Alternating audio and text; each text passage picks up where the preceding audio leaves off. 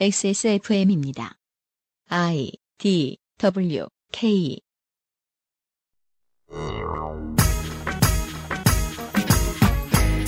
대법원은 어떻게 그 긴 세월 많은 국민들의 눈물과 목숨을 대가로 정치 세력화를 꾀할 수 있었을까요? 정권 그리고 자신들의 입맛에 맞는 판결을 하는 동시에 여기에 의의를 제기하지 않을 문화를 만들고 조직을 구성하려는 노력도 곁들였겠지요. 내부 회유책과 재판거래 의혹에 대한 조사 내용을 분석해드리고 있습니다. 2018년 8월 첫 번째 주말에 그것은 알기 싫답니다.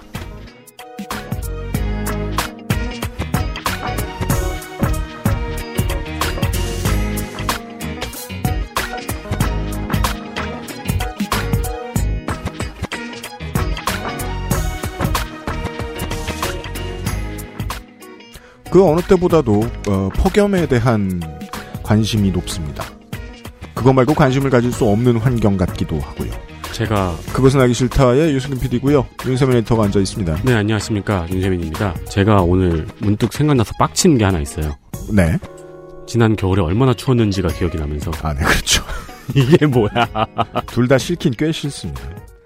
현재까지는 법에 의해서도 그 타이밍상 원전을 당장 완전히 폐기하고 중단하는 것이 아니고 네. 예, 어, 원전 제로로 가는 아주 긴 로드맵의 첫 발 정도에 서 있는데요. 네.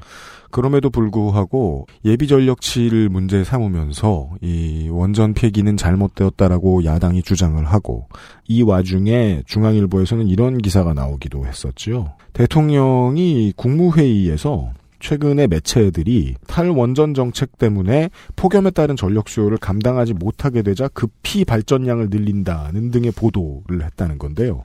이것은 순서만 맞춰 생각해보면 거짓말입니다. 아직 원전은 돌아갈 만큼 돌아가고 있고 네. 전력 수급량 역시 어, 부족과는 한참 거리가 먼 수준이라는 겁니다. 이게 사실과 다른데 보도 내용은 왜 이렇냐라는 질문을 궁금해서 문재인 대통령이 던지자 그 내용을 가지고 보수 언론들은 다시 받았었습니다. 왜 이런 보도가 계속되느냐라는 말만 받았었지요. 음, 음, 음. 이 헤드라인을 통해서 보수 언론이 이야기하고 싶었던 것은 가장 중요한 이미지는 이렇습니다. 옛날에 보도부터 일단 틀어막고 보는 잘못해놓고 네. 에, 군부 정권이나 독재 정권 시절과 지금이 무엇이 다르냐라고 말하고 싶은 것이죠. 그렇죠. 그때로 회귀하고 싶어하는 주제에 그때에 대한 부정적인 이미지를 사용하는 것도 전혀 꺼리지 않는 보수 언론의 행태를 보고 있으면 기무사의 반란급에 해당하는 행위를 감추어 주려는 보수 야당의 행태도 이해가 되고요. 사법 권력, 아, 국가 권력의 3분의 1을 가져다가 여기 바치기도 하고 저기 바치기도 하고 자기들 좋은 데 써가면서 무리를 일으켰던 이 사람들을 이 사람들의 진상에 대해서 조사하는데 비교적 게을른 편이었던 현재의 조사단은 왜 이러는지도 잘 이해가 됩니다.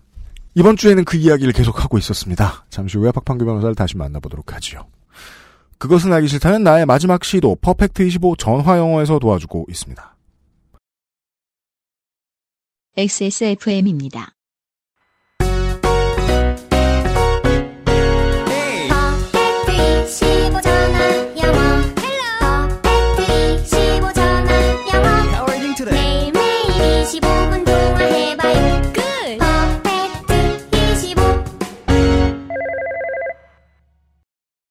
집어 콕.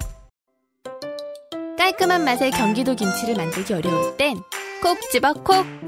오차 없이 지켜지는 절임 과정 양념 배합 저온 발효 숙성. 정부가 보증한 전통 식품 인증 업체예요. 그러니까 김치가 생각날 땐 콕 집어 콕. 1, 2차 조사 이후에 사법파동에 대한 국민들의 관심이 매우 매우 높아졌습니다만은 그리고 예, 몇몇 이 저널리스트들이 큰 활약을 해주었기 때문에도 예, 매우 높아졌습니다만은 그럼에도 불구하고 환경상 변하지 않은 것이 있습니다. 법원이 직접 이 법원의 문제를 조사하지 않으면 우리는 이것을 알 방법이 별로 없고 법원이 조사해서 내놓은 문건도 이해하기가 너무너무 어렵다는 사실입니다. 네. 그리하여 이번 주 내내 이것을 해석해 주시고 계신 박판규 변호사가 다시 나와 앉아 있습니다. 네, 안녕하세요. 박판규 변호사입니다. 네. 1, 2차 조사에 있던 내용들이 조금 추가된 것. 조금 추가된 것은 파일들이 쏟아져 나왔기 때문인데. 에, 파일들이 이렇게 많이 쏟아져 나왔는데 다른 파일을 더 뭘 봐? 하면서 하다 만 것들도 우리가 많이 확인을 했고요. 네. 그리고 1, 2차 조사에서 발견되지 않았지만 3차 조사에서 추가로 발견한 제가 지난 시간에 이렇게 이야기했죠. 등 떠밀려 발견한. 네. 그러니까 등 떠밀려서 아 내가 이게 있었네 라고 하면서 이렇게 안 주술래다 발밑에 있는 걸 이렇게 슥 주워 올린 이런 사건들을 오늘은 좀 보겠습니다. 그, 그런 문장이 되게 많았죠. 2차 조사에선 한 건이 발견됐지만 3차 조사에선 8건이 더 발견됐습니다. 네. 네. 결론은 비슷했습니다. 네, 그 지난 시간에 했던 건 이제 원세훈 관련 네. 부분하고 내가 통상 임금 그다음에 긴급 조치 관련한 내용들이었는데 네. 음. 이것들은 모두 이제 그 언론 보도가 되어 가지고 관심을 끌었던 내용이고요. 네. 오늘 이 시간에 할 거는 3차 보, 그 1, 2차 조사에서는 발견되지도 않았고 언론에서도 이제 문제 제기가 안 됐었지만 음. 3차 조사에서 발견된 문건들에 관한 의혹에 관한 내용이 조사 내용입니다. 그런 것도 있고요. 예, 그 첫 번째가 이제 통합진보당 관련 문건들입니다. 재판거래 의혹. 통합진보당. 네. 가장 중요한 내용이겠네요. 통합진보당 해산 판결 관련 물건 문건. 어, 해산 결정은 이제 저기 헌재에서 했었고요. 네. 헌재에서 당시에 이제 지역구 국회의원들에 대한 이제 자격도 모두 상실시켰거든요. 맞습니다. 예. 근데 그러다 보니까 지방 의회, 의회 의원, 지방의회 비례대표 의원 네. 이 사람들에 대해서는 이제 헌재 판결에 주문이 없었습니다. 그렇습니다. 예, 그러면서 이것들이 이제 대법원으로 오게 되는 거죠. 음. 헌재에서 안 했기 때문에. 여기서 하나 설명을 드려야 하는 거는 이제 대법원과 헌법재판소의 관계입니다. 일단은 뭐 이제 대법원과 헌법재판소는 원- 원칙상으로는 이제 헌법 위반의 경우에를 다두고 법률 위반 위헌 여부를 이제 헌재가 담당하고 음. 그거와 상관없는 이제 법률적인 부분은 이제 대법원이 하는데 네. 이 법이라는 게 하다 보면 이제 이렇게 겹치는 영역이 발생합니다. 음. 대표적인 게 이제 이 통합진보당도 비슷한 부분이 있고요. 네. 특히 이 통합진보당 해산 결정에 관련돼서는 그 당시 이제 이석기 그 의원의 네. 그 내란 음모 사건이 이제 전압 그, 그 대법원 판결을 앞두고 있었는데 네. 예측은 대법원 판결이 있은 이후에 이제 송진장 해산 결정을 할 거라는 예측이 있었거든요. 그때 그 지적이 많이 나왔었죠. 있었는데 이제 갑자기 이제 헌재가 예상과 달리 이제 내란 음모 관련 대법원 판결 나오기 전에 네. 전에 이제 해산을 결정해 버렸죠. 그렇죠. 예, 뭐 그러면서 네. 뭐 약간 서로 알력이 좀 있었다라는 소문은 있는데 아, 법원 내에서는 그런 식으로, 아까, 어, 사법부 내에서는 그런 소문이 도는군요. 네. 대법원과 헌재는 권력 관계에 있어서는 평행, 즉 독립적입니까? 독립적이죠. 왜냐하면 이제 다루는 주제가 다르기 때문에 그런데 네. 이제 아까도 말했지만 겹치는 부분이 있어서 음. 겹치는 부분에 있어서는 서로 약간 경쟁 관계에 있습니다. 음. 예를 들어서 이제 최근에 그 양식적 병역 거부 네. 관련 병역법 네. 위헌 이제면서 뭐 헌법 불합치 결정인가 뭐, 네. 뭐 제가 기억이 안 나는데 음. 하여튼 그걸 했었는데 그게 실은 이제 어 대법원에서 공개 변론 기회를 잡아놨었거든요. 음. 양식적 병역 거부 관련한 사건에 대해서 네. 근데 이제 그 잡아놓고 통지를 했더니 이제 갑자기 이제 헌재가 선고 기일을 지정해가지고 선고를 해버린 거죠. 아하. 그래서 약간 선점을 했던 그 이슈에 음, 관해서 음. 대법원은 헌재에게 화났겠네요. 이슈를 선점해버립니다. 네, 예. 서로 약간 불편해 할수 예. 있는 관계다. 그래서 이제 어제 시기적으로 헌재가 계속 앞서서 하니까 네. 대법원이 헌재의 결정이 따라가는 모양새잖아요. 그래서 음. 음. 그게 마음에 안 드는 법원의 구성원들도 꽤 있을 수 있다. 있을 네. 수 있죠. 네, 알겠습니다. 통합진보당 얘기예요. 예, 통합진보당 관련해서는 그 지방의원 관련 제소 관련 검토과 관련된 일곱 개의 문건이 발견되었는데 세 건은 사법정책심의관 2014년 12월 19일, 그다음에 15년 2월 12일에 작성한 것이고 국회의원 관련 한 건의 행정소송, 그다음에 비례대표 지방의회 관련 세개 법원의 세 건의 행정소송을 검토하면서 국회의원의 행정소송, 지방의회 행정소송의 기각 이유를 각각 두 가지 안이 가능한데 그 기각 이유를 일치시켜야 논리 인과성을 유지할 수 있다고 검토를 합니다. 음. 그 기각 이유가 일치하게 될 경우에는 다시 지방 의원직의 직위 성격을 차이를 근거로 해서 지역국 지방 의원의 의원직은 그대로 유지하게 하는 안, 음. 지방 의원에 대한 의원직 부존재 확인 청구를 단체장으로 하여금 제소하게 하는 방안들을 검토합니다. 이 추가 문건은 통진단 지역구 지방의회 의원 상대로 하는 제소 방안을 검토한 것인데 음. 제소 필요성, 구체적인 제소 방법으로 공법상 당사자 소송이나 청구 취지, 청구 이후의 확인 이익, 뭐 주장력을 기대한 것입니다. 이거는 이제 2015년 2월 12일자 그 통진단 지역 구 지방의원 대책 가로 열고 내부용으로 되어 있는 파일이 있는데요. 내부용. 내부용이라는 문구에 비추어 음. 외부용이 별도로 작성된 것으로 추측되고 아마도 외부 요청에 의해서 작성된 것으로 추측됩니다. 외부 요청이면 청와대 아니에요. 저는 모르죠. 네네, 박범규 변호사는 몰라요. 아마 사실 이제 저도 몰라요. 아마도 뭐 지역 통합 진보당에 대한 의원직에 관한 소송을 하려고 했던 사람의 요청이겠죠. 알겠습니다. 이제 그 두 건의 문건은 또 발견되는데 이건 이규진 그 양영 의원이 2015년 6월 12일 날 이제 이거 앞에 문건에 한 4개월 정도 뒤에 작성된 건데요. 네. 작성된 건데 통진자 인사들의 재결집을 막기 위해 지역구 지방 의원을 상대로 한 행정 소송을 제기해서 재창당 움직임을 사전에 억제할 필요가 있다는 내용입니다. 이거를 왜 사법부에서 검토해요? 그게 참 이상한 일이죠. 이제 네. 왜냐면 지금 통상 이제 그 법원은 소가 제기되면 아까도 말씀드렸잖아요. 소가 제기되면 음. 해당 재판부가 검토하고 네. 판결을 하면 판결이 선고된 이후에는 음. 행정처가 뭐 각계 동향이나 뭐 판결의 영향을 분석할 수 있습니다. 네. 음. 근데 이, 이 문건은 정말 이상한 게 제소를 어떻게 할 것인가가 나와 있는 내용입니다. 물론 이 문건은 아까 말한 2014년 그 6개월, 4개월 전에 음. 작성된 아까 말한 그 문건을 바탕으로 이제 약간 뭐 추가하거나 하는 문건인데요. 네. 앞에 거는 초안에 해당하고 이 문건들은 통진단 지방의원의 소속 단체장의 명단과 음. 정당을 정리한 자료가 문서 제목 들어가 있고 음. 문서 제목에 BH 관련으로 되어 있습니다. 그 이규진 상임위원은 누구예요? 이 사람이 이제 그 양형위원회 상임위원이고 최초에 그 이탄희 판사한테 기조집 컴퓨터를 들여다 보면 뭐 음, 판사 음, 하차람 음. 파일이 있을 음. 거다라고 해서 양형위원회 소속의 고등법원 그 부장급 판사입니다. 음, 근데 이 사람이 통진당의 재창단 움직임을 사전에 억제하기 위해서 사법부가 할 수 있는 것들을 정리한 거예요? 네.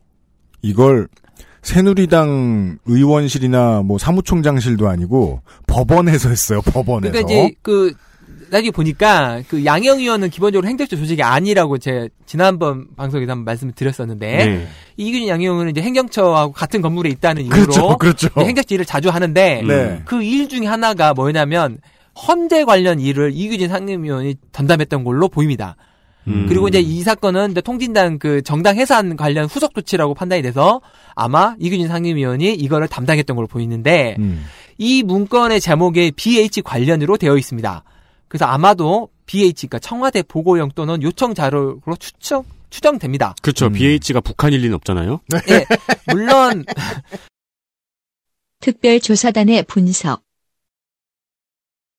물론 조사단은 실행 여부를 확인하지 않았습니다. 그러니까 뭐 어디서 왔는지 어떻게 가는지는 조사는 안 하고요. 자체로 심각한 사법 행정권 남용이라고만 봅니다. 음. 이 BH 관련해서 조사가 그러니까 법무비서관 쪽에 조사를 해볼 필요도 하는데 네. 임종원 차장은 그 위 문건을 누구에게 보고했는지 음. 이규진 양형 의원이 임종원 차장에게 보고를 했는데 음. 임종원 차장은 누구한테 했는지는 조사가 안 돼 있습니다. 간단하게 말하면은 BH한테 갔는지 안 갔는지는 조사가 돼 있지 안돼 않네요. 있습니다. 물어보지 않았기 때문에 답이 뭐라고 나오는지 안 나옵니다. 어허. 다만 이규진 상임위원은 대외용으로 작성하는 것으로 예상하였다고 진술하고 있습니다. 우리끼리 보는 건 아니다. 예, 어쨌든 그 대회가 어딘지를 조사를 안 하는 건이 납득이 대회가 국민이나 언론일 리는 없잖아요. 네. 안 나왔으니까 거기까지는. 그래서 당연히 이거는 법무비서관 당시 법무비서관에게 확인할 필요가 있었는데 어, 확인했다는 내용이 기재가 안 돼 있어서 모르겠습니다. 이제 또 다른 두 건이 어떻게 있는데 이렇게 야 critical한 데서만 계속 빼먹어. 예, 두 건은 사법정책심의관이 2015년 9월 아까 말한 이규진 상임이 작성한 지 3개월 뒤에 작성한 건데요. 네. 하나는 전주지방법원 2015 그 행정소송 사건에 관한 선고 전 청구 인용과 청구 기각의 각계 반응을 예측하고 그 대응 방안을 수립한 문건입니다. 그다음에 문건 내용 중에 재판장의 잠정적 심증 확인이 가로 열고 사법 지원 총괄 심의관 대시하고 연수원 동기라 가로 닫고라는 부분이 있습니다. 헐. 선고 이틀 전에 선고 통화를 했고 네. 선고기 두 달을 연기해 달라는 내용이 있었고요. 재판장은 자신이 개입당했다는 걸 안 해요. 지금 예, 이 시점에서. 여기서 이 사법 지원 총괄 심의관 이제 지- 지금은 그 변호사 개업한 분인데 예. 이분은 통화 사실을 부인했습니다 조사단에게. 음. 그런데 해당 재판장이 통화 사실을 인정합니다.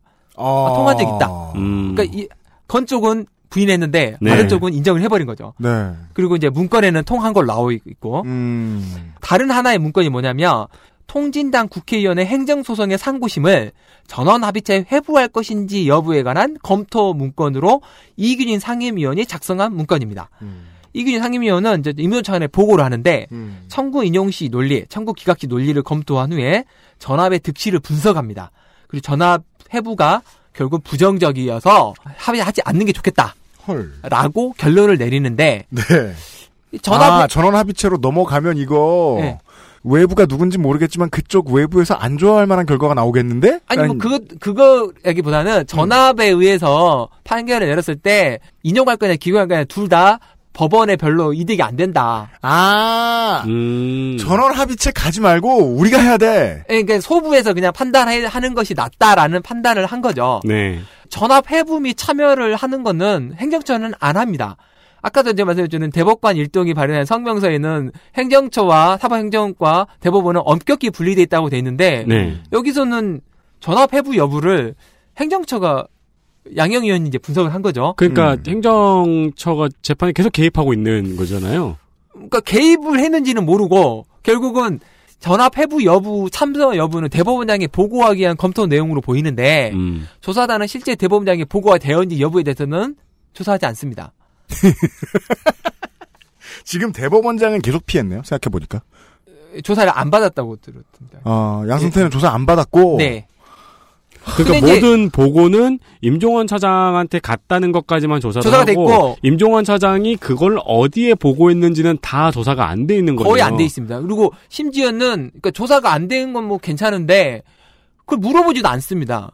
그래서 그걸 물어보러 갔더니 임종원 차장은 아니- 빨리 뛰었고. 아니, 그러니까 그게 아니라 이 조사 받을 때 이 문건을 보고 받 았다면 네. 이 문건을 누구에게 보고했는지를 물어야 되잖아요. 그죠. 물었는데 기억이 안 난다든지 아니면 나, 나만 보고 말았다든지 음. 이런 대답이 기재가 돼야 되는데 음. 그 대답도 안 대답이. 없어요.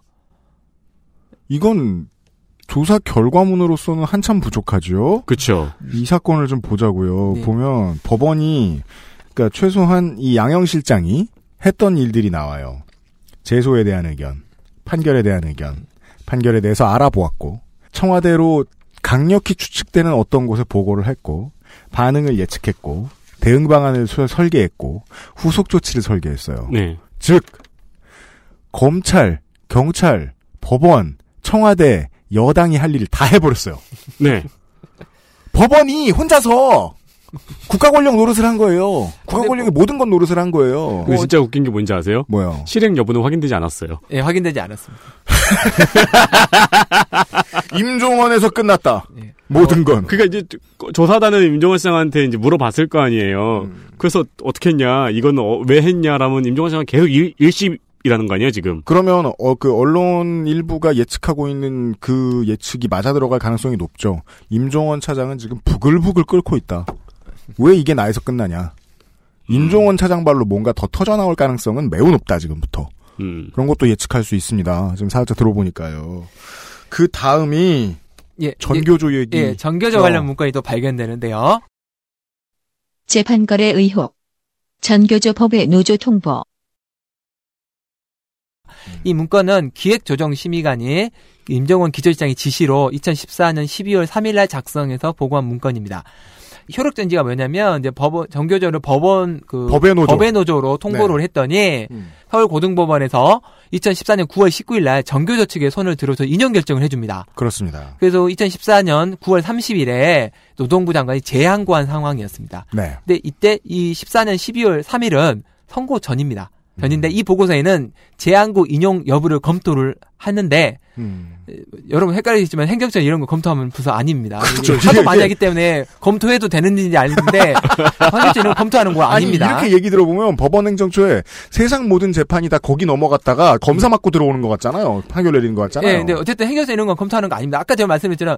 선고 이후에 하는 거는 저는 가능하다고 봅니다. 선고 난 이후에 하는 거는 네. 아는데 선고 전에 하는 거 아닙니다. 여기. 음. 근데 어쨌든 검토를 하는데 BH 청와대 입장, 대법원 입장을 각각 살피고 재항고 인용 결정 시 청와대와 대법원이 윈윈의 결과가 될 것이라는 내용을 담고 있습니다. 이 얘기죠. 그 결정 시기까지 세심히 검토해서 대법원의 이득을 최대화 시점을 찾고 있는데 결론적으로 통진당 위원정당 해산 심판 선고기 이전에 결정을 해야 극적 효과를 극대화시킬 수 있다는 내용을 포함하고 있습니다. 이게 대법원의 이득을 최대화도 여기 나온 이 네. 문서에 나온 말입니까? 나오, 나옵니다. 와 정직하기 그지 없어요. 특별조사단의 분석. 이게 조사단은 제한고를 인용하는 것이 대법원의 이득이고 그 결정 시기는 통진단 선고 전이 대법원의 이득을 최대화할 수 있다는 보고 내용은 그 실행 여부를 떠나 그 자체로 사법행정의 남용이라고 합니다. 여기서도 실행 여부를 떠나 그 자체로라는 표현을 기재하면서 아, 실행 그렇구나. 여부에 대해서는 조사하지 않습니다. 이게 지금 다섯 번 이상 3일 동안 반복된 말입니다. 네. 이 행동은 그 실행 여부를 떠나 그 자체로 사법 행정권의 남용이다. 다만 그 실행 여부에 대해서는 아무런 조사를 하지 않았습니다. 아니 앞 문장만 보면 정의로워 보인단 말입니다. 네. 마치 이게 지금 김무사 내란죄처럼 실행 여부를 떠나 그 자체로 남용 맞아. 네. 그러니까 실행 여부는 안 알아보겠다. 그 방식으로 지금 구성원들을 가려주잖아요. 음. 어쨌든 뭐, 예, 그렇습니다. 그 다음에 이제 재판거래 의혹. 이완구 총리 대국민 담화 대응. 이완구 공무총리 관련 문건이 있는데요. 네. 이거는 성완종 리스트죠. 네네. 예, 여기 이제 이완구 공무총리가 그 대국민 담화를 발표한 적이 있습니다. 음. 예, 이제 이게 2015년 3월 15일 날 그 정보 판사가 중앙지구 전보된 이후에 임종원 기조시장의 지시로 작성 보고한 문건입니다. 이 이제 그그 3일 전인 3월 12일 날 이완구 총리가 우정 부패와 전면전을 서면하는 담화 발표를 합니다. 음. 2015년 3월은 상고법원이 이제 막 출범하고 막 할 음. 그 시기입니다. 그래서 아, 예. 사법부에 미칠 영향을 예측하고 대응 방안을 검토하는데 음. 사정 국면에서 내부 구성원에 대한 그 자체적인 단속 강화, 소극 측면과 함께 그러니까 그 부정부패에 걸리지 않도록 조심해야 된다라는 음. 것과 적극적 측면으로 상고법원 주요 사법 정책 추진식을 면밀하게 조, 조율해서 주요 사건을 저, 처리 시 주의를 기울여야 한다. 그러니까 부정부패의 전면전이니까 음. 그런 사건에 대해서 엄단하는 판결을 하는 게 좋겠다 라는 내용이죠. 네, 네. 그래서 특히 사법부가 이니셔티브를 지고 있는 사안들에 대해서 사건 처리 방향과 시기를 신중하게 검토할 필요가 있다고 하면서 원세훈 전 국정원장 사건, 정교조 법의 노조 사건을 예로 들고 있습니다. 네. 이거는 어 눈치 주고 눈치를 받은 거네요. 네. 아까부터 지금까지 이 모든 사건들은 우리가 원칙적으로 알고 있는 재판부가 공정하게 재판을 독립적으로 해서 내는 그 재판이 아니라 그저 다 대법원의 카드일 뿐이죠. 네. 이 여기서 분- 문제가 뭐냐면 이 사건들의 처리 방향 시기를 이제 행정처가 검토하고 있는데 이, 이 여기 나온 이니셔티브라는 표현이 나오는데 이게 3월 14, 15일에 작성한 문건이거든요. 네. 그 이니셔티브라는 문건이 한 번 더 나오죠. 그때 원세훈 그 네. 각계 네, 동향 네, 문건이 네. 나오잖아요. 네, 음. 그게 2월 달에 작성한 문건이거든요. 그러니까 음. 한달 뒤에 작성한 문건에 이 이니셔티브라는 말에 이 두 개의 판결을 넣고 있는 거죠. 그러니까 좀 과격한 의심을 해보면 이걸 위한 대국민 담화일 수도 있다는 거죠. 특별조사단의 분석. 이 조사단은 이 문건에 대해서도 실행 여부를 떠나 사법행위고 남용행위로 판단하고 실행 여부에 관한 관련자들의 진술이나 추가 조사는 하지 않습니다. 아니 재판 원래 이렇게 해야 되나요? 그 아, 이건 사실 뭐 검찰의 영역인 것 같기도 한데 그 이제 어쨌든 이제 그리고 나서 이제 이완구 이 담화에 관한 걸 이렇게 검토를 했는데 음. 공교롭게 이제 이완구 담화 발표한 지 한 달도 안 돼서 터지죠. 회장이 자살을 하면서 네. 성완종 리스트가 밝혀되고 이완구 총리가 이제 총리에서 물러나게 되죠. 네. 재판거래 의혹. 성완종 리스트에 대한 리스크 관리. 그러면서 이제 성완종 리스트 영향 분석의 대응 방안 검토 문건이라는 것이 그 형사심의관이 기조시장의 지휘로 2015년 4월 12일 날 작성해서 보고를 합니다. 그러면서 성완종 사건의 내용을 분석하면서 사법부에 미칠 영향을 부정적이라고 보면서 BH의 국정 장악력을 감소하는 상황에서 법사위나 개별 국회의원을 상대로 한 개별 설득 작업을 지속 강화하자. 이것도 상고법원에 관한 내용입니다. 그래서 미래 권력인 그러니까 와. BH 국정 장악이 낮아지니 미래 권력인 김무성, 유승민을 상대로 직접 설득 작업을 나서를 제안하고 있습니다. 한치 앞을 못 본다. 그러네요. 그러니까 저, 저, 그러니까 이게 만약에 됐으면 무서운 게 그 다음 권력에까지 손길을 뻗쳐 놓자라는 거잖아요. 네. 그래서 이것도 이제 상고법원의 이제 이슈에 매몰돼 있는 거죠. 그러니까 그 매, 이슈를 하기 위해서 이제 서- BH가 국영 장이 나아지면 음. 어디를 또 이게 접근해야 될 것이냐. 그리고 그게 정말 무서운 얘기예요. BH의 국적 장악력이 감소되는 시점에 우리가 이니셔티브를 쥐고 있다라는 예. 판단을 계속 하고 있었다는 거잖아요. 예. 그러면서 이제 그 청와대 협력 방안으로는 기소 전까지는 적정한 영장 발부 외에는 다른 협력 방안이 없다고 기재합니다. 음. 이 협력 방안이 없다는 게 참 안타까워하는 게 나오죠. 근데 진짜 이거 그대로 두고 한 5년 더 갔으면 검찰을 설득해서 자기들이 원하는 걸 기소 넣을 수 있도록 시키고도 해- 시키고자도 했겠네요. 검찰 설득은 대법원, 그러니까 사법부에서 안 하고 또 청와대에서 나름의 작업을 했겠죠. 예, 뭐 굳이 사법부를 동원할 필요가 없지 않았어요. 네. 아, 근데 이렇게까지 적극적인데. 네. 그러면서 이제 이미 법원의 계속적인 주요 관심 사안 처리와 관련해서 청와대 입장을 최대한 경청하는 스탠스로 우호적 관계를 유지할 것을 제안합니다. 경청. 와, 그럼- 그러니까 근데 솔직하게 적어놨네요. 예, 그러면서 이제 사법부가 이니셔티브를 튀고 있는 사안들에 대해서 사건 처리 방향을 신중하게 검토할 필요가 있다고 하면서 원세훈 판결, 그다음에 정교조 법원여도 사건, 세계일보 사건 관련을 예로 들고 있습니다. 또 거기다가 세월호 합동 분향소 관련 정정보도 판결, 대통령 긴급조치 행사에 따른 민사책임을 부정한 판결, 아까 말한 그, 그 징계를 검토했다는 그 판결들을 최근 청와대 관심 판결로 기재합니다. 최순실 국정농단 사건이 터졌을 때 박근혜 전 대통령이 탄핵이 됐을 때 네. 하늘이 무너지는 느낌이었겠네요. 가장 뭐- 두려워했을 세력이 돼요. 이 정도면 말이에요. 네, 네, 예. 네. 공을 다 들여놨단 말이야. 네. 근데 이제 그, 그 사건이 뭐 좀 다행인지 불행인지 이제 이 상고법원이 이슈가 끝난 이후에 벌어진 거라서 뭐 그런데- 충격이 좀 덜했을 겁니다. 근데 이렇게 되면 김무성과 유승민은 미래 권력이 될 수가 없잖아. 망했지. 아니 그리고 되게 계속 이러니까 상고법원이 되게 나쁜 것처럼 느껴지네요. 그러니까 상고법원은 뭐 나쁘다 좋다고 말하기는 어려, 네, 어려운데 네. 근데 일 진행을 이런 식으로 이런 하니까 식으로 하니까 특별조사단의 분석. 예, 네, 네. 어쨌든 여기서도 뭐 실행 여부를 떠나 사법행정권 남용이라고 판단하면서도 실행 여부에 관한 관련자들의 진술 등의 추가 조사는 하지 않습니다. 아 이거 사비로 하나 만들어 놓고 틀어놨으면 좋겠네요. 그러니까 사법행정권 남용 행위다. 사법행정권 남용 행위가 아니다로 문장이 끝나잖아요. 그 문장 끝나는 부분을 빼야 되네요. 실행 여부를 떠나. 음. 이게 끝이야. 이게 실제 문장이야. 실행 여부를 좀 떠나라고 더 이상 조사하고 싶지 않으니까 떠나. 예. 예, 이제 다음에 그 밝힌 의혹은 이제 상고법원 관련해서 BT 대응 전략 관련 문건들이 있는데요. 재판거래 의혹. 상고법원 관련 청와대 대응 전략. 이게 이제 꽤 많은 내용이 있고 이게 이제 3차 보고서에서는 꽤 중요한 내용으로 다뤄진 게 있습니다. 음. 그래서 이제 그 상고본 관련 BH 관련 대응 전략에 관한 문건인데 음. 이거는 이제 기조 심의관이 임종원 시장의 지시를 받아서 2015년 3월 26일에 작성한 문건이 있는데 거기 보면 이제 산케이 신문 서울 지국장 사건과 네. 원세훈 사건에 관한 부분이 나옵니다. 음. 여기를 그, 그 심의관은 음. 임종원 기조실장이 불러준 도 작성했다고 되어 있습니다. 이게 너무한 게 임종원 차장이 최순실도 아니고 다 임종원 실장이 불러줘. 네 그리고 불러주는 대로 다 작성해요. 임종원 실장은 누구한테 들었는데? 이제 그 지난번에 그 행정처의 조직에 대해서 설명을 하면서 네. 행정처 차장이 있고요. 음. 차장 밑에 실장이 있고요. 네. 음. 실장 밑에 총괄이 있습니다. 네. 네. 그 총괄 밑에 심의관이 있죠. 음. 네. 그러니까 차장과 심의관 사이에는 두 실장과 총괄이 있어요. 네. 근데 이제 이 무- 보고서를 제가 계속 설명드리면서 보면 임종원 차장은 심의관에 직접 지시를 내립니다. 네. 음. 그러니까 실장과 총괄은 다 빠지죠. 네.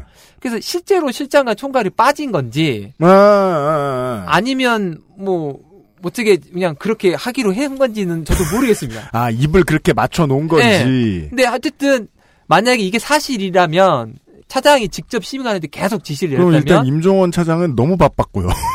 그러면 이제 실장과 총괄은 네. 이 내용을 모르는 상태에서 심의관하고 차장하고만 일이 진행되는 거죠. 네. 음. 네. 진행되면 차장과 심의관과의 경력 차이는 거의 20년 가까이 납니다. 음. 어. 그러니까 직장 생활에서 20년 정도 연차가 나는 상급자라면 그건 음. 시작과 끝이죠. 예, 사실상 뭐 어, 말못 질문을 붙여요. 못 하죠. 네. 네. 네. 그다음에 대묻지 못 합니다. 네. 그다음에 왜 왜라는 질문을 하지 않죠.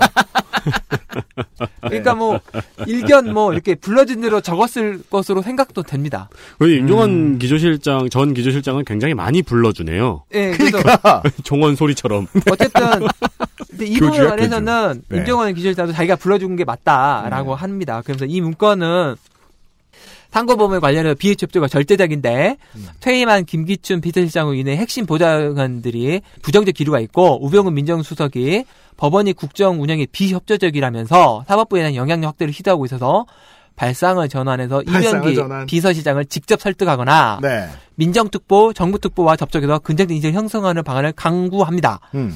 이러면서 개인별 맞춤형 접촉 설득 방안을 수립하는데요. 이병기 비정실장에 대- 대해서는 법원 행정처장이 직접 접촉해서 그 처장이 직접 접촉하죠. 음. 이 실장의 관심사안인 산케이신문 서울지국장 사건의 외교적 해결을 위해서 항소심을 4월 15일까지 결정 보류할 것을 요청하였고 음. 일제 강, 강제징용 피해자 손해배상 청구 이게 이제 그 미쓰비시 사건 네. 네. 이 관련한 청구 기각 취지의 파기 환송 판결을 기대한다. 음. 라면서 또 원세훈 판결에 대한 전압 판단을 기대한다는 내용이 이병기 비실장의 관심 사항으로 적혀져 있습니다. 청와대 비서실장급이 와서 이거를 이렇게 얘기를 해줬다라는 건데 음. 한두 건이 아니고요. 예. 그리고 또 이제 이명재 정부 특보에 대해서는 법원 행정처장이 직접 접촉- 접촉하기로 하고 주호영 그 정부 특보에 대해서는 처장과 기조실장 도서관장이 접촉하고 윤상현 정부 특보에 대해서는 기조실장이 접촉하고 이렇게 보면 아. 문건 내용에 실행자로서 법원 행정처장, 도서관장이 기재한 걸로 보면 음. 어, 처장이나 도서관장의 윗선에 보고하기 위한 문건이었다는 것을 추측할 수 있습니다. 그렇죠. 그 도서관장이 원래 청와대 만나러 다녀야 되나요? 그 아니니까 이제 법원장급인데 고등법원장급의 예. 그 판사거든요. 그 도- 정말 궁금한데 도서관장은 뭐예요? 법원 도서관이라는 조직이 있는데 네. 거기에 이제 도서관장님이 있으신데 그분이 이게 청와대를 그분이 만나고 이제- 다녀요. 이게 이제 그 뭐 이런 일에 행정처가 이제 도움을 요청하면 네. 끌려가서. 네. 네. 그러니까 법원 도서관은 법원 관련된 자료들이 모여 있는 라이브러리. 예, 그러니까 이건 이거는 그냥 업무와 상관없이 순수하게 음. 아마 여기 나와 있는 그 주호영 정무특보하고의 뭐 개인적인 뭐 친분이 있는 걸로 보입니다. 박판규 변호사님의 예측은 예, 법원 행정처장, 기조실장, 도서관장 등이 실무자로 명기된 것을 보면 법원 행정처장의 바로 윗선에 충분히 보고가 되었고 예. 얘기가 다된 그러니까- 전결 사안이 아니었겠느냐. 그러니까 적어도 작성 자, 자는 대법원장에 보고하기 위해서 작성한 문건인 거는 맞습니다. 음, 그렇죠. 음. 보고가 됐는지는 모르지만 근데 네. 조사단은 그건 안 알아봤다. 모르죠. 여기 안 나옵니다. 안 나옵니다.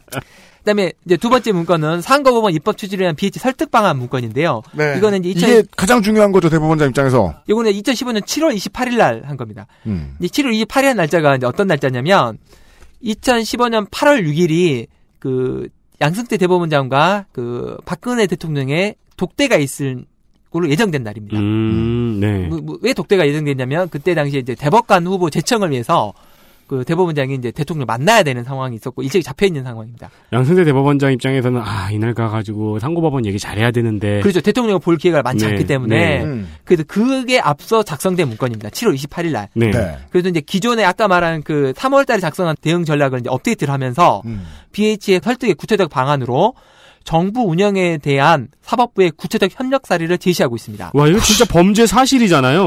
예를 들어 크게 다섯 가지 분야로 과거사 정립, 이야. 자유민주주의 수요 관련 판결, 이야. 국가 경제 발전 최우선 고려 판결, 노동 관결 판결, 노동 탄압. 그다음에 교육 관련 판결을 협력 사례로 나열하고 있습니다. 정교조 법연호조. 그 당시 이제 우호적 분위기, 그러니까 왜 우호적 분위기냐면 원세훈 판결에 대한 파기 환송이 있었고 음. 박지원 그 의원에 대한 일부 유죄 판결이 대법원에 있으면서 음. 이런 그 청와대의 우호적 분위기를 적극 활용하고 음. 기존의 비서실장 특보단 접촉 전략을 수정해서 민정수석 우병우 민정수석을 돌파하는 전공법을 필요하다고 분석하고 있습니다. 아. 그러면서 이제 이 후임 그 대법관 임명 제청을 위한 대통령 면담 일정을 활용할 것을 제시하고 있고 음. 향후 예정되어 있는 정치인 성사 사건, 이거 BH의 관심 사항인 한명숙, 박지원, 조현동, 박상훈, 송강호 사건을 일하는 그 BH 관심 사건이 어떤 것인지를 이제 표현하고 있습니다.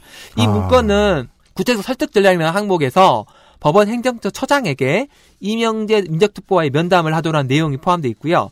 8월 6일과 8월 11일 사이에 있을 대통령과의 그 방문 일정을 활용할 걸 제안하고 있습니다. 그 실제 면담은 8월 6일 날 이루어지는데요. 이거는 일본 열도가 아니고 한국 반도가 발칵 뒤집힐 근데 워딩이잖아요 지금. 그래서 이제 이 문건도 처장의 윗선, 그러니까 대법원장이 보고할 걸 전제로 작성된 것이고 네, 보고됐는지는. 뭐 확인이 안 돼 있습니다. 네, 봐- 보세요. BH 설득 방안 문건이 사법부에서 발견이 됐어요. 문건의 내용이 자유민주주의 수호 관련 판결, 국가 경제 발전 최우선 고려, 노동 탄압 관련, 교육 관련 판결을 협력 사례로 나열하고 있음. 그러니까 쉽게 말해 그 국정이나 그 저 대기업과 관련된 이슈가 될 만한 판결들은 다 청와대가 원하는 걸 먼저 안을 주시면 거기에 맞게 판결할 테니까 상고법원을 달라. 그러니까 자백서잖아요. 네. 부, 자수. 근데 이제 이 부분에 관련해서 그 임종원 기술시장이 이제 한 진술은 뭐냐면 네. 그 대법원장 대통령 회동에서의 말씀 자료로 준비한 게 아니라 음. 검사 출신 국회의원들을 설득하기 위해서 뭐 이런 국정 운영에 도움됐다고 있는 판결들을 취합해 보호해서 선별한 것이지, 그러니까 사후적으로 선별한 것이지 네. 사전적으로 한 건 아니다라는 음. 이제, 이제 진술이 있습니다. 뭐 어쨌든 이제 그리고 그 다음 나온 문건이 이제 가장 중요한 문건인데요. 이게 뭐냐면 상고법원의 성공적 입법 추진을 위한 BH와의 효과적 협상 추진 전략 82번 문건입니다. 문건 상고법원의 성공적 입법 추진을 위한 BH와의 효과적 협상 추진 전략. 이 82번 문건이 중요한 이유는 어 2015년 11월 19일 날 임종훈 차장이 직접 작성한 문건입니다. 아 이건 불러주기도 뭐해가지고 중요한 거라서 네, 그러니까 직접 했어요. 다른 문건은 그 심의관이 작성해서 절제 뭐 그러니까 그 기조실에 그러니까 차장이 올린 문건인데 네. 이 문건은 차장이 직접 작성한 겁니다. 그 회사에 다니시는 청취자분들이 많으시겠죠. 음. 어, 사원이 문서를 작성하는 이유는 음. 바로 윗사람한테 보여주기 위한 거고, 음. 네. 그 팀원이 그죠. 문서를 작성하는 이유는 바로 윗사람한 팀장한테 보여주기 위한 거고, 이사나 상무가 문서를 직접 작성하는 이유는 사장이 보기 위한 거고, 네. 사장이 문서를 직접 작성하는 이유는 그걸로 고객사에 보여주기 위한 거죠. 그렇죠. 차장이 직접 작성했기 때문에 어 이거는 뭐 자기만 보고 끝냈다고 할 수 없는 문건이죠. 그렇죠. 음. 네. 근데 이제 이 문건은 나만 보려고. 근데 이 문건은 이번 사건을 가장 압축적으로 보여주는 문건입니다. 네. 왜 그러냐면 이 이제 11월 19일이라는 날이 어떤 날이 보면냐면 이 당시가 이제 19대 국회가 어 12월 9일 날 사실상 활동 종료가 예상되어 있는 상황이었습니다. 음. 그래서 이제 그 11월 말까지 법사위 통과가 안 되면 국회 본회의 통과가 불가능한 상황이었어요. 그래서 청와대와 법무부의 반대 기조가 변화가 없는 상황에서 이를 타개할 최후의 협상 전략을 모색하기 위해 작성된 것입니다.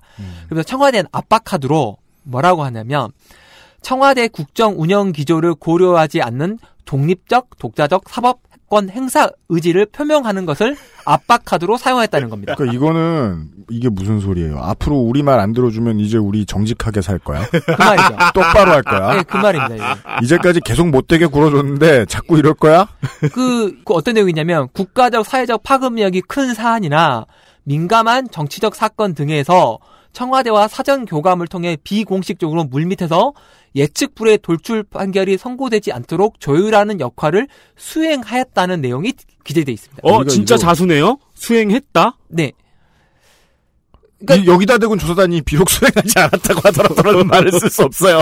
아니 그래서 이제 그 여기 보면 이제 조사단은 상고법원 입법 추진 관련 이 문건을 임종원 기조실장의 기조실 심의관뿐만 아니라 뭐 여- 중앙지법 전보된 정모 판사한테도 보고를 작성하다가 최종 시점 이제 11월 19일 날 음. 자신 직접 검토 보고를 작성했다고 보면서 음. 청와대의 사전 교감을 통해 비공식적으로 물밑으로 뭐 이런 내용들 음. 그다음에 청와대하고 뭐 설득 압박 카드로 사용했던 내용들을 사법 행정권을 남용한 사례라고 판단은 합니다. 네. 똑같죠? 음. 그런데 그 조율한 역할이 어떤 내용인지 음.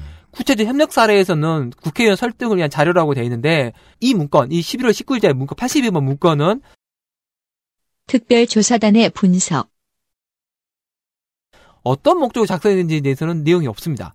조사단 조사 결과예요? 네. 그리고 이제 조사단은 임종훈 차장이 정부의 우회적인 판결이 있도록 협조, 협력해 왔고, 비우호적인 판결이 나오지 않도록 조율하였음을 스스로 인정한 것으로 설령 그러한 협력이나 압박카드 활용이 실제로 이루어지지 않았다고 하더라도 뭔 소리야? 무슨 말이냐 실행 여부는 제가 는- 못 알아들었다는 얘기가 예, 아닙니다. 실행 여부와 상관없이 네, 그 그렇죠. 내용의 문건을 작성했다는 것 자체만으로도 부적절하다고 합니다. 음. 그건 모두가 알아요.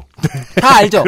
이상한 점은 조사단은 이 조율했다는 걸 스스로 인정하고 있는데 거기에 대해서는 아무런 조사를 하지 않고 그 내용에 관한 임종훈 차장의 변명이나 진술도 기재하지 않습니다. 그럼 이건 독후감이죠. 그렇죠.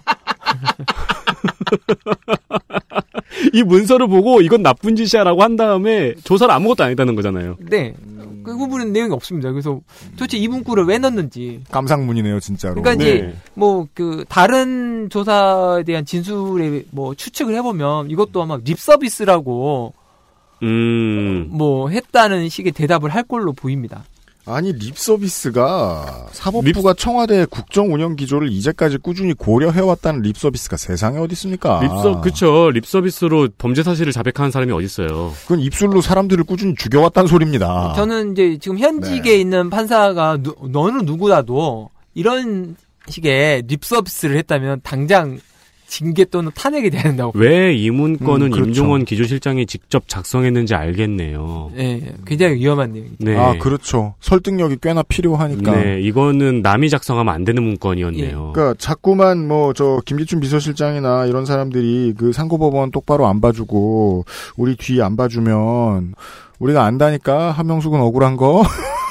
우리가 판결을 공명정대하게 해버릴 거야? 어, 전교조는 노조가 원래 될 수 있었다니까. 근데 지금 누구 때문에 이렇게 했는데 우리가 이 얘기를 했다는 것을 립 서비스라고 해석한다. 예. 그러므로 이 저, 이것을 쓴 판사를 조사를 더하지 않았다. 네. 그 어쨌든 문제 이- 이- 여기까지가 이제 의혹에 관한 그 조사단의 어, 최종 어, 결론입니다. 근데 여기서 문제 조사단은 뭐라고 하냐면 특별조사단의 분석.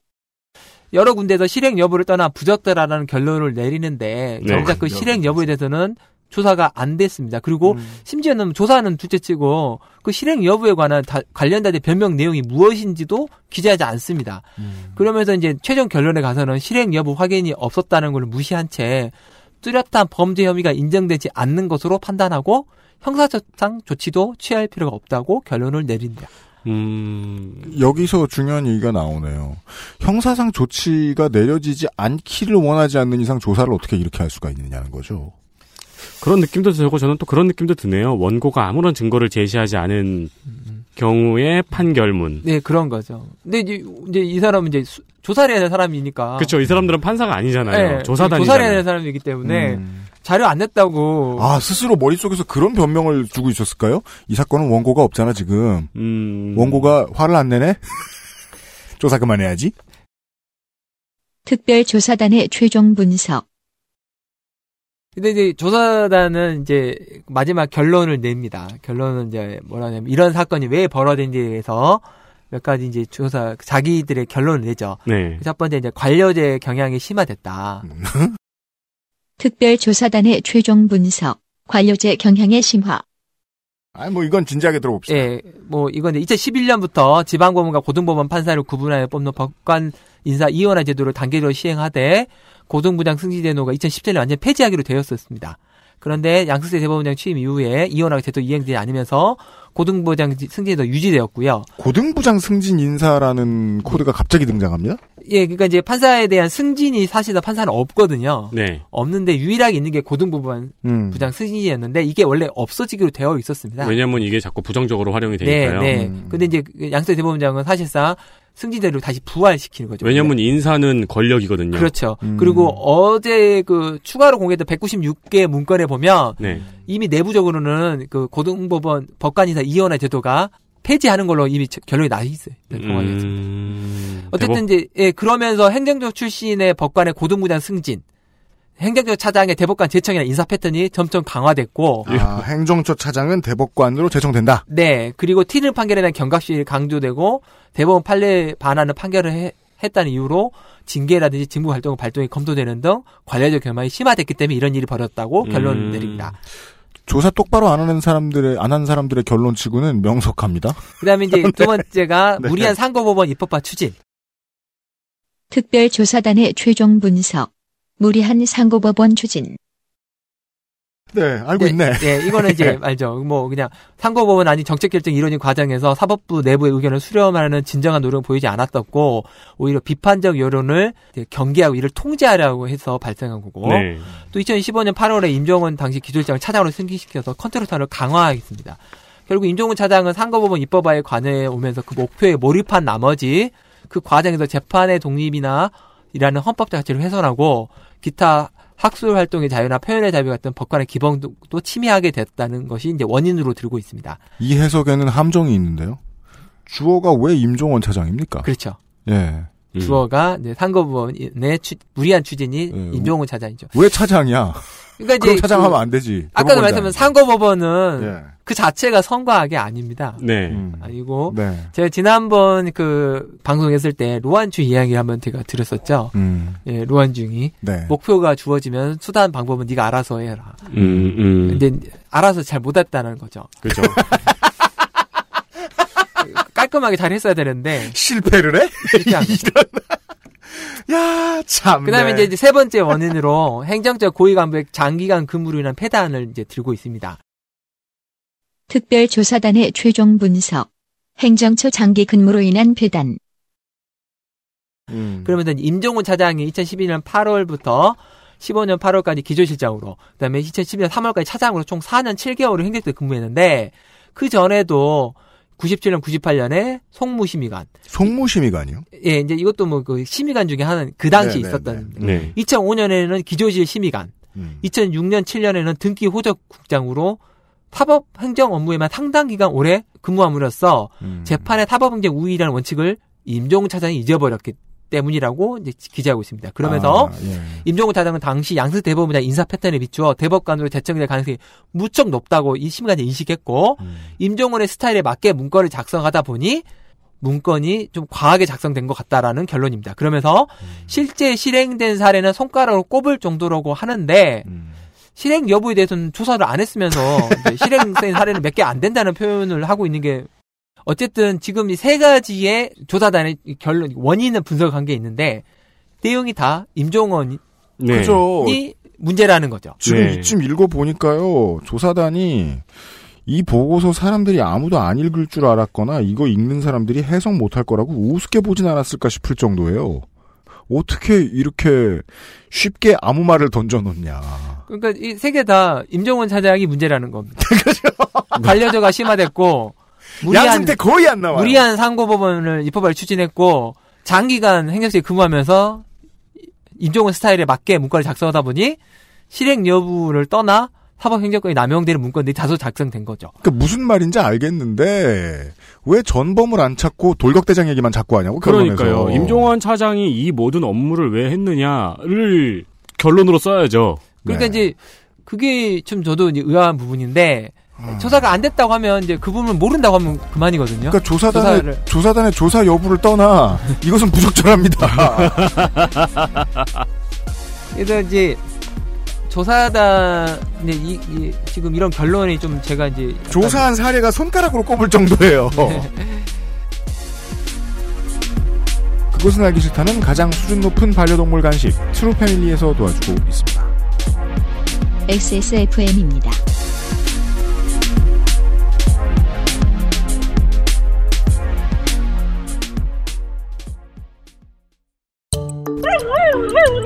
살짝 항의할 때도, 크게 한 소리 할 때도, 하고 싶은 말이 많을 텐데 다 알아듣진 못하는 집사들의 선택.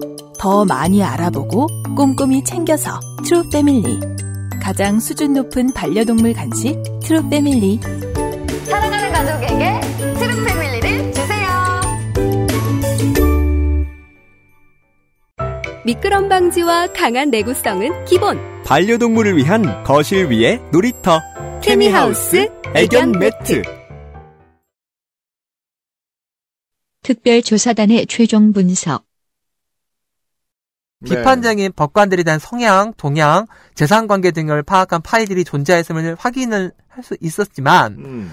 비판적인 법관들에 대한 리스트를 작성하여 그들에 대하여 조직적 체계적으로 인사상의 불이익을 부과했음을 인정할 만한 자료는 발견할 수 없었다 라고 기재해서 결국은 사법부 리스트는 없다라는 언론 기사에 빌미를 제공했습니다. 그렇습니다. 그 이게 지금 이상한 부분인데 앞서 설명했던 이제 인사총괄 심의실에서 자료를 안 줬거든요. 네.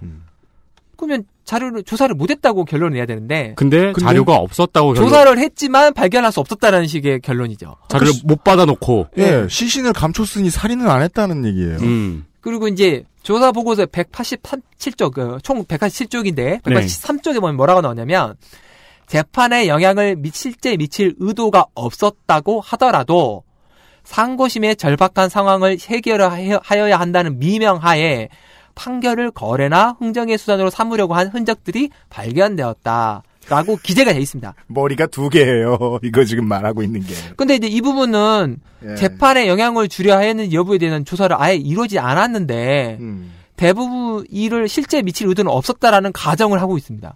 성선설이죠. 예. 없었다고 하더라도 이렇게 가정을 하죠. 음, 음. 그러면서 야. 이제 보고서 그 어째 자체에도 재판 판결을 거래나 흥정으로 삼으라는 흔적이 발견되었다고 기재는 하고 있습니다. 네. 그런데 이제 아까 말했던 대법관 일동이 발했던 그 성명서에 보면 음. 그 재판을 거래하려고 했던 그런 것은 근거 없는 것임을 분명히 밝혀서 국민들의 혼란을 주는 해서는 안 된다고 발표를 하죠. 네. 이 보고서 내용하고 다릅니다. 네. 보고서에는 분명히 흔적이 발견됐다고 돼 있는데 그렇죠. 대법관님들은 이제 이거는 뭐 보고서를 제대로 안 읽어 보셨는지 모르겠는데 음. 근거 없는 것이라고 하는 거죠. 이 대법원 특별조사단의 예. 조사 권한이 어디까지일까요? 다 볼 수 있죠. 뭐 아까 말했잖아요. 인사총괄 자료도 다 볼 수 있는 지위에 있었고요. 네. 그러니까 다른 조사위원회가 별도의 위원장을 둔 거와 달리 음. 대법원 특별조사단은 법원 행정처장이 단장으로 있었기 때문에 네. 행정처에 모르는 자료를 볼 수 있는 권한이 있습니다. 음, 자료를 볼 수 있는 예, 권한. 그리고 뭐 꼭 수사와 관련이 없더라도 진상을 파악하기 위해서 다 조사할 수 있었죠. 다 네. 불러서요, 그 사람을. 네, 네, 적어도 법원 내에서는. 근데 이제 그 부분에 대해서는 전혀 안 돼 있고요. 결국은 그 안철상 그 처장님은 보고 음. 보고서에는 흥정과 거래 수단이 흔적이 발견됐다고 했는데 네. 대법관 일동에는 포함되셔가지고는 이제 그런 의혹이 합리적 근거가 없다고 주장하셔서 음. 모순되는 주장인 거죠. 음. 네. 여기까지가 이제 특별전화 보고서 내용입니다. 이 보고서에는 첨부 파일 별지가 추가로 있고요. 어, 보고서 읽으시면서 공개된 파일들 같이 보시면 더 자세한 내용 알 수 있습니다. 그렇습니다. 네. 파일을 같이 보시라니, 어, 보고서에 인용된 파일 88개라고 적어 놓으시고는. 네. 최소한 이제 네, 박판규 변호사가 당부하고 싶은 건 예, 방송 작가 및 기자 여러분 예. 나한테 전화하기 전에 이거 읽어보고 오세요. 예. 법원행정처가 뭐 하는지 물어보지 말고 네, 그 당부가 크실 겁니다. 네. 여기까지죠. 네, 여기까지입니다. 네. 네. 보수 언론이 그 이제 기무사 문건 사태가 터지고 나서 어 타겟을 송영무 장관으로 돌렸습니다. 근데 저는 너그럽게 봤었어요. 송영무 장관으로 돌려도 돼요. 왜냐하면 관심을 가지면 결국은 기무사가 내란음모를 꾸몄다는 걸 알게 되니까요. 네. 싸우고 있는 걸 비춰줘도 좋아. 네. 라고 생각했어요. 근데 이제 진보 언론의 많은 사람들은 두드러기를 내더라고요. 이런 식으로 viewpoint를 이동시킨 다음에 사건이 잠잠해질 때까지 기다렸다가 어, 유야무야하게 넘어간다. 이게 음. 전략이다라고요. 음, 음. 예. 그때의 반발하는 방법은 다음과 같습니다. 잊지 않고 계속 봐야 됩니다. 저는 네. 이게 잘 될 거라고 생각은 안 들지만 누군가는 해야 된다고 보는 거예요. 어, 법원행정처와 조사단의 이야기도 마찬가지입니다. 저희가 오늘 이, 이번 주에 어, 이번에 이 새- 새 정권 들어와서 새로 꾸며진 이 진용의 대법원에서 법원행정처에서 조사단이 조사를 어떻게 했는가를 주로 말씀드렸습니다. 조사를 왜 하다 말았냐. 범죄의 흔적이 있으나 범죄의 흔적은 없다. 라는 문장이 왜 자꾸 나오느냐. 네. 예. 그러니까 마지막에 있어서는 저는 그런 생각이 드는 거예요. 여기 보면은 재판에 영향을 실제 미칠 의도가 없었다 하더라도 상고심의 절박한 상황을 해결해야 한다는 미명하에 판결을 거래나 흥정의 수단으로 삼으려고 한 흔적들이 발견되었다고 기재가 돼 있잖아요. 네. 그러니까 올바른 문장은 발견되었으므로 수사가 필요함이잖아요. 네. 그렇죠. 근데 발견되었으므로 근거 없는 의혹이 다고 끝나고 있잖아요. 그래서 근데 저는 제가 만약에 정무적인 판단을 할 권한이 있다면 조사단을 계속 의심해봐도 좋을 것 같다는 겁니다. 송영무 장관이 정무적 판단을 해서 기무사를 봐주고 있는 게 아니냐라고 의심을 했죠. 네. 그 다음부터 송영무 장관 및 어, 국방부는 대노했습니다. 지금 기무사랑 싸 대판 싸우고 있죠. 음, 네. 기무사 뒷조사도 하고 막. 네, 네. 예. 저는 법원의 조사단도 그랬으면 좋겠다는 겁니다. 조사단이 발끈해가지고 조사단이 발끈해서 법원행정처를 다 뒤지고 내 동기랑 선배들 다 털어도 되니까 음, 해봤으면 좋겠다는 겁니다. 음. 근데 뭐 현재로서는 뭐 그럴 가능성은 별로 없고요. 네, 저는 그리고 또 기무사 사태하고는 다르게 이 건은 여기까지 가려고 안 해요 예. 언론이 또. 예, 그리고 또 있고 그다음에 이제 이 기본적으로 대법관님들의 입장이 지금 이미 나 공개됐기 때문에 그와 다른 어떤 뭐 어떤 조치를 취할 거라고는 기대하기는 어렵고요. 음. 그다음에 이제 이 부분은 수사를 어떻게 해야 될지 실은 잘 모르겠습니다. 근데 음. 저 문득 그 생각이 든 거예요. 지난번 마지막쯤에 박판규 변호사님이 어, 이 조사단이 이 문제가 없다고 기재하면서 문제가 있다는 걸 은근히 밝히고 싶어하는 예. 의도가 보인다고 예. 예, 말씀하셨잖아요. 근데 이제 근데 판 깔아줬더니 달라요. 그러니까 이제 저는 맨 처음에 그렇게 생각을 했는데 네. 그죠? 생각이 같아요. 내가 바뀐 게 그러니까 이제 뭐가 바뀌었냐면 그 지금 이번에도 이제 추가로 공개된 문- 그러니까 3차 조사가 처음으로 관련 다룬 의혹들이 있습니다. 네. 약간 통진당이나 네, 뭐 그런 네. 것들이 있는데 어 저는 그 기본적으로 이걸 조사에 참여했던 사람들 시각이 음. 이 정도는 문제가 안 될 거라고 생각한 것 같아요. 음, 음. 그러니까 저는 이제 문제가 될 걸 알면서도 무슨 의도로 공개를 한 거야 아니라는 의심을 했었는데 음. 세 번의 조사를 겪고 난 겨- 느낌은 음.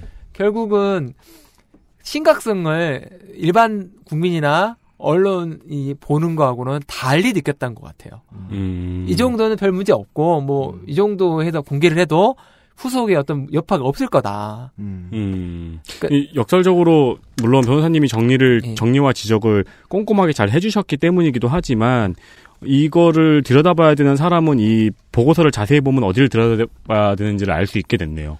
이제 그게 이제 이 그 읽을 때 적어도 좀 그런 부분을 포인트를 가지고 보시고 그다음에 이제 그걸 보면서 뭐 제 의견하고 다르게 판단할 수도 있고요. 음. 네. 근데 어쨌든 그런 어떤 포인트를 보지 않으면 이 보고서는 되게 읽기가 어렵습니다. 아, 그러네요. 예, 그런 그러네요. 포인트를 강약을 주지 않고는 어렵고요. 네. 지금 이제 조사 이게 수사가 검찰 수사가 지금 되고 나서 뭐 음. 관련 인사가 엄청 많이 나옵니다. 음. 그리고 뭐 어제 이제 196개 공개됐는데 거기에 관한 뭐 후속 기사도 많이 나오고요. 음. 근데 그러다 보는데 이제 그 기자님들이 이제 그 문구에 집착을 많이 하죠. 음. 어떤 문구가 있는데 음. 이게 이제 뭐 문제가 있다. 결론은 문제가 없다더라. 예, 만약 그런데 이제 음. 실은 지금 재판거래 관련 수사를 어떻게 해야 될지가 지금 가장 큰 문제입니다. 어, 이 부분은 쉽지가 않습니다. 조사 자체가. 네. 왜냐하면 조사 대상자가 전부 다 대법관들이고, 음. 그 다음에 뭐 그런 것들을 뭐, 뭐 문건으로 남겼을 리도 없고요. 음. 근데 아까 말한 그 원세훈 그 문건이 전달되는 경위를 보시면 약간의 흔적이 보이고요. 그 다음에 이제 쏟아지는 기사 중에 하나 이제 특이한 기사가 하나 뭐냐면 음.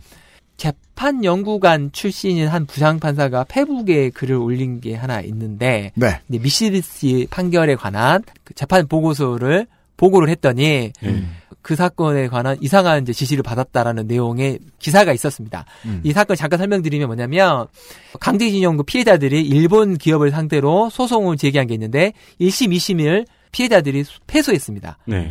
그런데 대법원에서 어, 그 피해자들을 보상을 하라고는 하는 내용으로 승소 판결로 2심에 다 돌려보냅니다. 음. 그럼 2심에서는 이제 그 대법원 판결이 있기 때문에 음. 당해 사건의 그 대법원 판결하고 결론하고 동일하게 음. 피해자 승소로 해서 다시 이제 선고를 합니다. 네. 그러니까 이제 상대방 이- 쪽에서 그 상고를 했죠, 다시. 네. 그렇게 올라오면 통상적으로는 이미 한 번 판결을 한 걸에 따라서 했기 때문에 그대로 결론이 납니다, 원래. 네. 음. 나는데 그래서 이 재판연구관이 그 담당 사건의 재판연구관이어가지고 종전에 있던 대법원 판결 동일한 결론에 보고서를 올렸습니다. 네. 올렸더니 수석 재판연구관이 아 이거 파기 환송하기로 된 거다라고 이제 지시가 온 거죠. 음. 담당 재판연구관도 모르고 네. 총괄 부장도 모르는데 파기 환송된 걸로 결정이 나 있다는 겁니다. 연구를 시작하지도 않았는데. 예, 그렇죠. 음. 그러니까 이게 이제 무슨 말이냐. 대법관에게, 담당 주심 대법관에게 가서 물어봅니다.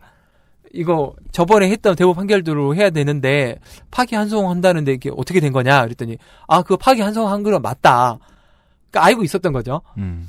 그래서 결국은 이제 파기 환송하는 내용의 보고서를 쓰라고 지시가 내려옵니다. 음. 그랬더니 이제 재판 연구관이 이제 그 부분에 대해서 어, 자기는 못 쓰겠다. 그래서 네. 결국은 보고서를 안 썼다고 합니다. 음. 그래서 이제 그 안 썼기 때문에 미스시비 그 강제징용 판결은 5년 동안 판결이 안 났죠.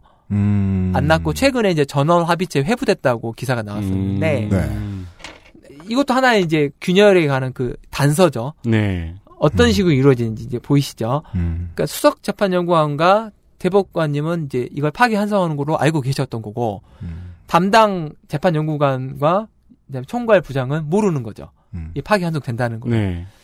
이상한 거죠. 그 왜냐면 사람이 자, 담당자인데. 담당자가 알아야 되는데 음. 담당이 모르는 상태에서 검토가 됐고 이제 이게 이제 이번에 문건 중에는 보면 이제 이런 것들을 검토했다는 문건이 나와서 음. 거기에 대한 이제 심경을 페북에 올렸다가 기사가 났는데 음. 이 페북 그 게시물은 바로 내려졌습니다. 그 음. 후속 기사는 안 나왔는데요. 네. 오, 어젠가 오늘 기사를 보니까 그 판사에 대해서 검찰이 조사를 했다고 하더라고요. 음. 그래서 뭐 그런 것들이 밝혀질지는 잘 모르겠습니다. 음. 네.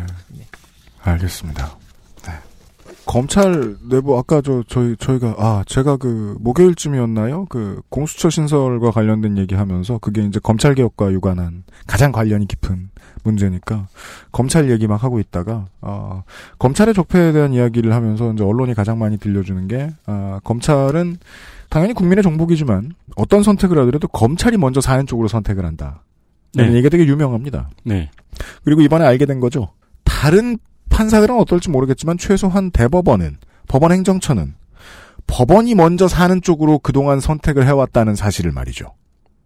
그래서 이 그 양자가 아, 이번에 이제 만납니다. 곧 검찰이 어, 법원을 수사해야 됩니다. 네. 법원이라고 하면은 여러 판사님들 입장에서는 기분이 좀 안 좋으실 것 같아요. 왜요? 법원 행정처라고 명시하지 않는다면. 제일 윈데 어떻게 억울해도 그건 받아들여야지 뭐. 예. 자기가 못되게 구는 조직일수록 아, 남에 대해 되게 엄격하거든요. 네. 네, 검찰이 잘해주길 기대합니다. 힘들겠지만 잘해주길 기대합니다. 네. 예. 아, 박판구 변호사님 이번 주에 수고 너무 많으셨습니다. 예. 제 쪽으로 이제 오는 전화들이 있죠? 박판구 변호사 연락처 알려달라고? 그럼 제가 이제 짜, 자르면서, 아, 덕분에 박판구 변호사는 좀 한가하겠지? 이렇게 생각하면, 아, 주 바보 같다는 사실을 알았습니다. 그럼 법무법인 현진에 연락하면 될 거 아닙니까? 아, 그럼요. 그, 박판구 변호사 뭐 동굴에 숨어 있는 사람도 아니고? 심지어 제 페이스북에 친구 추천으로 계속 뜨세요. 하여튼 간에. 예. 아, 이 방송 나오면 또 꽤 귀찮아지는데도 불구하고, 예, 마다하지 않아주셔서 감사합니다. 이번 주에 고생 많으셨습니다. 박판구 변호사였습니다. 감사합니다. 예, 감사합니다. 그것은 알기 싫다는 경기도 김치의 진수, 콕 집어 콕 김치에서 도와주고 있습니다. XSFM입니다.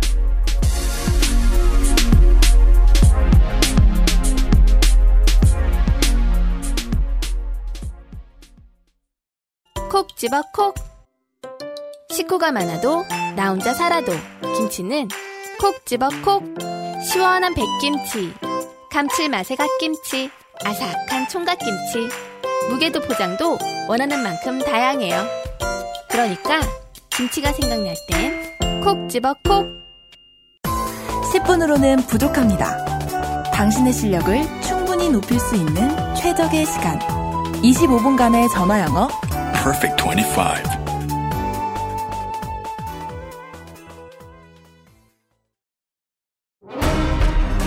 아스트랄 뉴스 기록실 뉴스 아카이브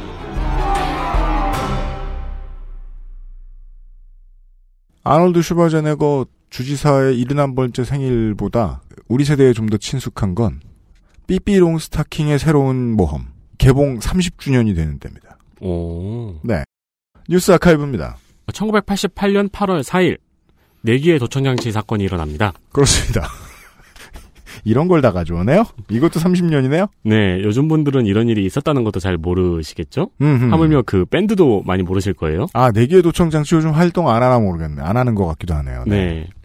88년 8월 4일 MBC 뉴스 MBC 뉴스데스크의 강성구 앵커가 뉴스를 시작하려는 찰나에 갑자기 누군가가 난입하더니 마이크에 대고 귀 속에 도청장치가 있다고 말하는 장면이 전국에 방영된 날입니다.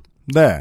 요즘도 그렇지는 않겠지만 제가 알기로는 여전히 그 방송국 스튜디오에 들어가는 건 어, 첫 번째 입구만 뚫으면 네. 그렇게 어렵진 않은 걸로 알고 있어요. 어, 그 당시에 그 이 강성구 앵커도 원래 쪽대본 들고 오는 사람들이 많아가지고 그냥 그런 줄 알았다고 하죠. 말을 할 줄은 몰랐다. 네. 네. 어, 가리봉 1동 136의 35번지에 살았던 25세 소창영 씨는 축구를 하다가 귀에 부상을 입어서 이명 증상이 생긴 이후 귀에 도청장치가 있다는 생각을 하게 되었다고 합니다. 네. 어, 이전이나 이후에도 MBC의 녹화 현장에서 행패를 부리거나 서울대학생의 시위 현장에서도 옷을 벗고 같은 말을 하기도 했습니다. 음. 근데 신기한 거는 방송 현장은 MBC만 찾아다녔어요. 그러게 말이에요. 네. 그 당산역에 내리면은 주유소 앞에 정부가 카메라 독침으로 자신을 죽이려 한다는 분이 있었는데 아직까지 계시는지 모르겠네요. 아, 그래요? 네. 어, 윤세민 에디터 왔다 갔다 할 때? 제가 홍대 살 때는 거기 그거 있어가지고 진작 읽어보고 그랬거든요. 네.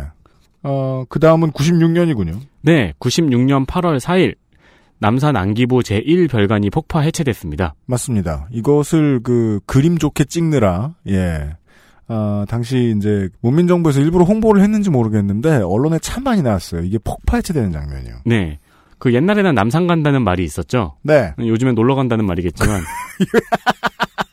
요즘 그래서 그 저 소개를 해드리지 못했던 요즘은 팟캐스트 시대 사연 중에 그런 게 있었어요. 그 광주 분이셨는데 드래곤볼을 다 봐요. 네. 젊은 사람들은 네. 드래곤볼에 대해서 이제 부모님인가 어른들한테 집안 어른들한테 송- 소개를 하면서 만화의 제목을 용공이라고 했대요. 어, 왜요?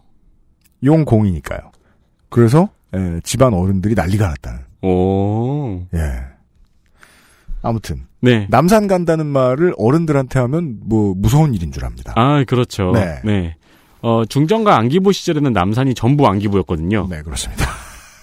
지금 몇몇 건물은 해체됐지만 대부분의 건물은 아직 남아 있습니다. 음, 서울 뉴스 호스텔은 중정 본부였고요. 음, 서울 종합방재센터가 6별관, 음. 서울시 남산 이청사는 악명 높은 6국이었는데 네. 현재는 이 건물은 철, 철거됐고요. 음, 기억 6이라는 전시실을 짓는 중입니다. 그렇습니다.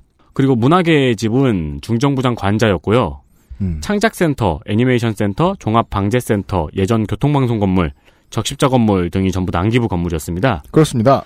특히 창작센터라는 건물은 안기부 체육관이었거든요. 네, 예, 근데 이제 MB가 여기서 테니스를 즐겼던 건물이기도 하죠. 맞습니다. 아, 기억 여섯 이 전시실은 정말이지 그 저 어묵한 세월을 거쳤던 모든 국가들은 다 이런 전시실 다 만들어 놓습니다. 네. 네네네. 아, 원래 당연히 이- 있어야 될 것이죠. 네. 원래 이 중정 본부도 음. 이런 전시실로 활용을 해야 된다는 말이 있었는데, 네, 어, 이것도 이제 MB가 뉴스 호스텔로. 그렇습니다. 네.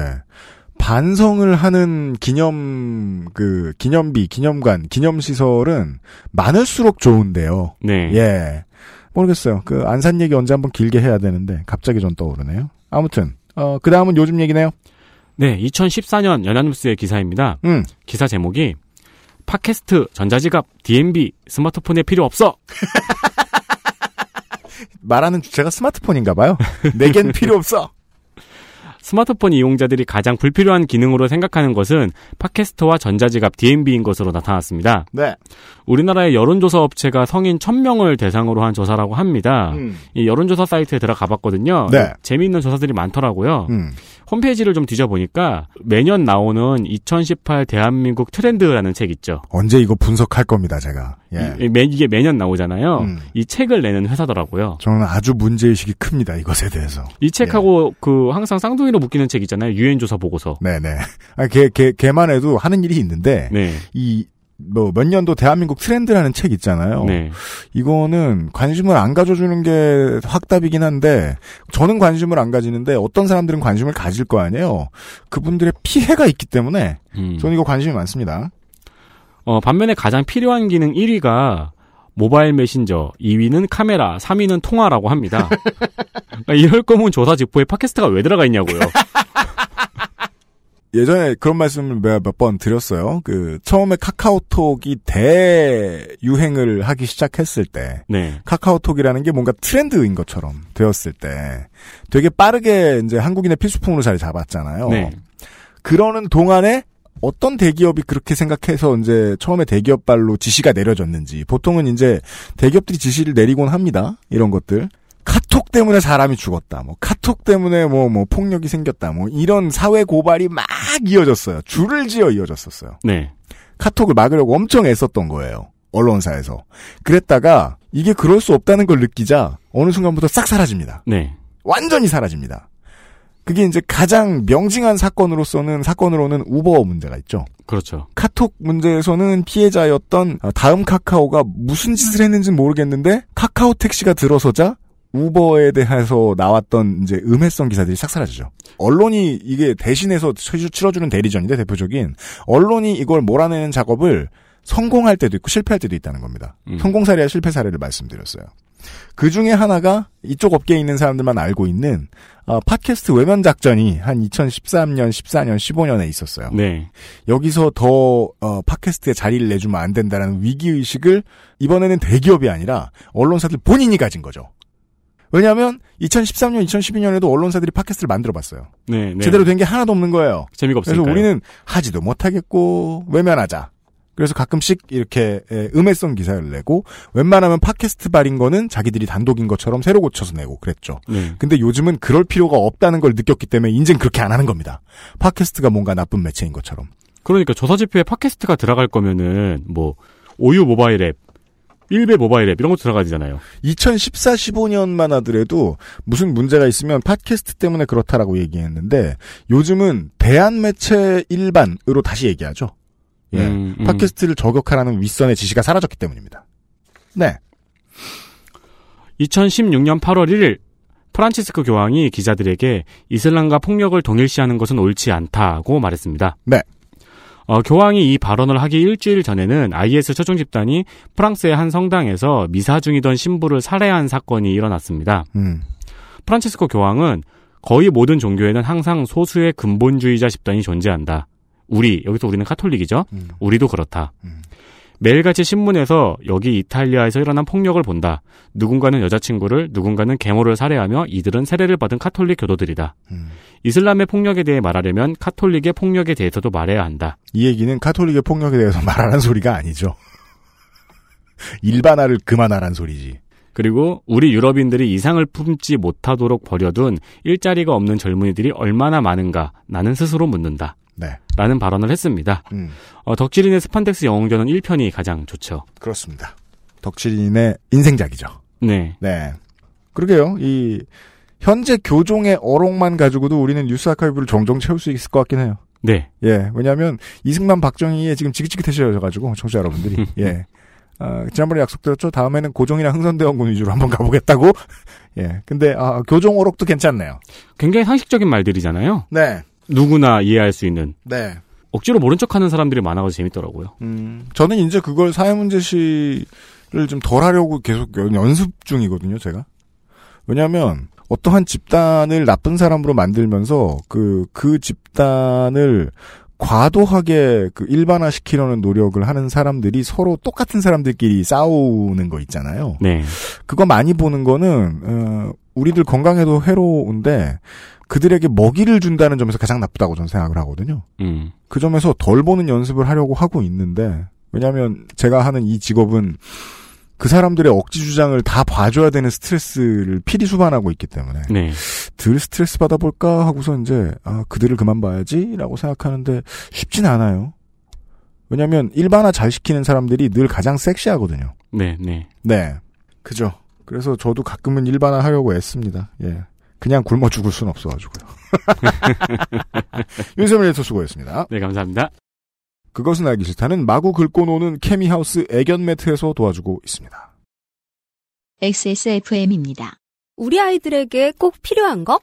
유해물질 안전기준 통과로 믿을 수 있는 미끄럼 방지로 넘어지지 않게 안전하게 음식물을 흘려도 잠깐 실례해도 쓱 닦아주면 그만. 강한 내구성과 복원력으로 짓궂은 아이들도 거뜬하게 어? 갖고 싶어? 사람과 함께 동물과 함께 케미하우스 애견 매트 우리 가족 피부와 모질은 트루패밀리 마유와 horse meat 가장 수준 높은 반려동물 간식 트루패밀리 사랑하는 가족에게 트루 패밀리를 주세요.